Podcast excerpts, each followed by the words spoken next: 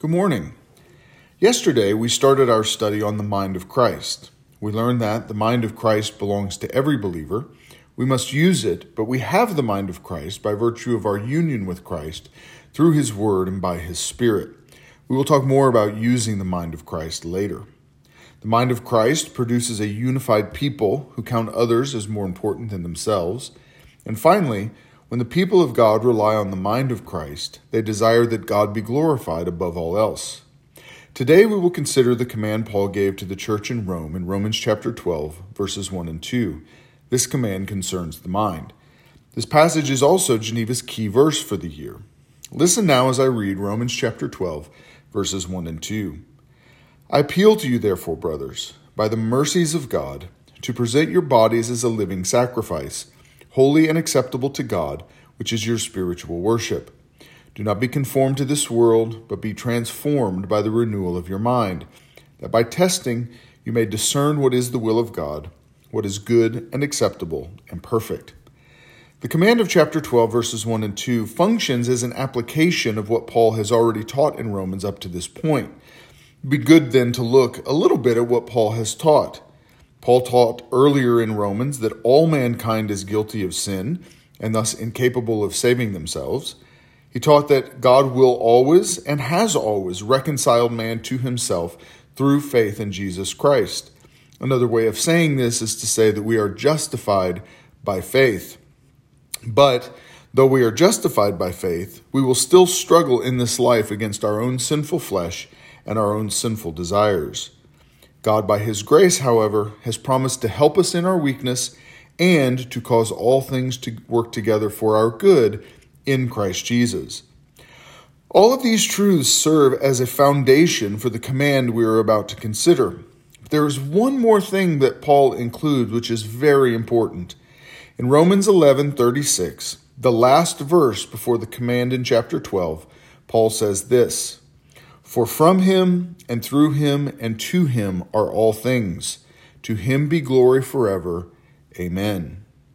The command then of Romans chapter 12, verses 1 and 2 is rooted in the doxology of chapter 11, verse 36.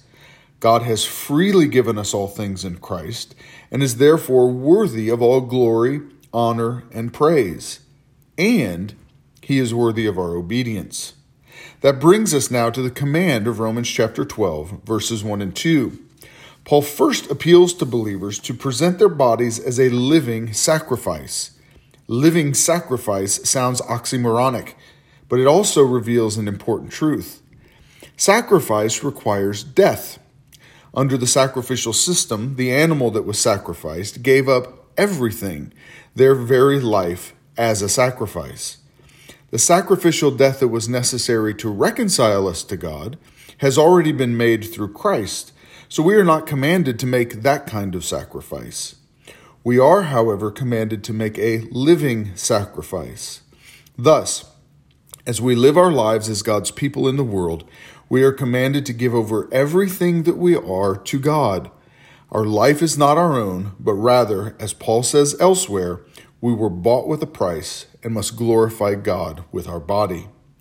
Our body, by the way, is not just our flesh and blood, it is the totality of our being. Paul goes on in talking about this sacrifice to say that it is to be holy or set apart unto God and acceptable. It is not to be done for any other reason but for the glory of God. Paul ends verse 1 by saying that this is our spiritual worship. The English translation here makes Paul's meaning more confusing than it needs to be. Often, when we hear the word spiritual, we are referring to something ethereal or lacking substance, or something that's immaterial. That certainly cannot be what Paul is saying, since the totality of our being is to be given over to God. The Greek word translated spiritual is the word logikos, which means reasonable, or, as you probably heard, logical. This is Paul's argument. Considering all that we have been given, considering the glory and majesty of God, it is only reasonable that we would give all of ourselves over to Him. It's actually a no brainer. Now, while it's reasonable, it's not easy. It's a tall order. to give ourselves over as a living sacrifice. So, what Paul says next is extremely important. Paul goes on to say that we are not to be conformed to the world, but to be transformed by the renewing of our mind. Remember that we already have the mind of Christ, but we also have sinful desires that conflict with and contradict what God has revealed in Christ. Conformity to the world is actually easy for a number of reasons. It appeals to our sinful nature, it seems natural since it's what we're accustomed to, and it's easy. Not many of us like to rock the boat or stir up trouble, so it's easy to simply go along with what the world is doing, to be conformed to the pattern we see in this world. The word, by the way, translated world means age. Every age of man acts in a way that seems right to them. We will see this more when we study 1 Corinthians chapters 1 and 2. But what Paul is saying is that no age of man can produce wisdom that is consistent with the wisdom of God. Our standard is not the wisdom of this age, but rather the wisdom of God, the mind of Christ. Instead of being conformed, Paul tells believers to be transformed the grammatical construction of this command is actually quite fascinating. It's in the present tense, which means that believers are always to be in a state of transformation. But it is also in the passive voice, which means that the transformation occurs principally by virtue of the work of another. Namely, the Holy Spirit is the one who ultimately transforms believers. Apart from God's Spirit, we cannot transform ourselves. But the command is also in the imperative mood, meaning we don't just stand by and hope that God, through His Spirit, will transform us, but rather we are to actively engage in those things that the Spirit uses in order to transform us. We have to want it.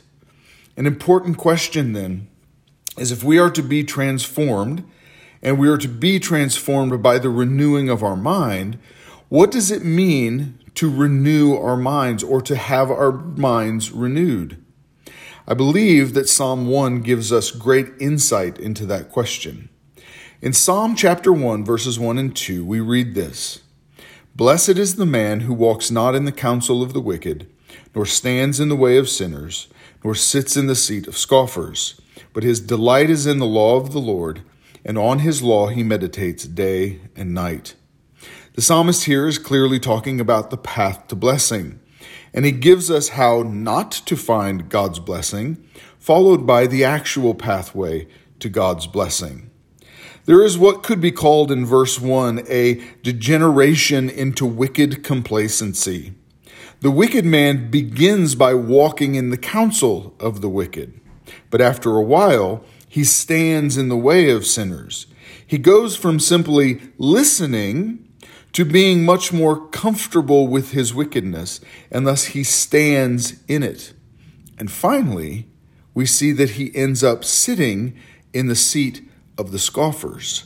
Now he becomes fixed in his wickedness and becomes like the one he first listened to when he walked in the counsel of the wicked.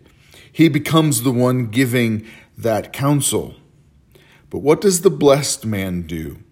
And this answers the question also of how our mind is renewed.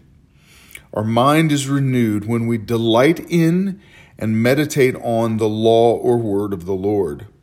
I want to emphasize that the psalmist begins with delighting in God's word. Our mind is renewed when we see and experience the beauty and freedom offered in the word of God. But we have to know it. We have to read it. We have to study it. We have to meditate upon what God has revealed in His Word. And God's Spirit uses what we know of God to transform us so that we are no longer conformed to this world, but we have our minds renewed.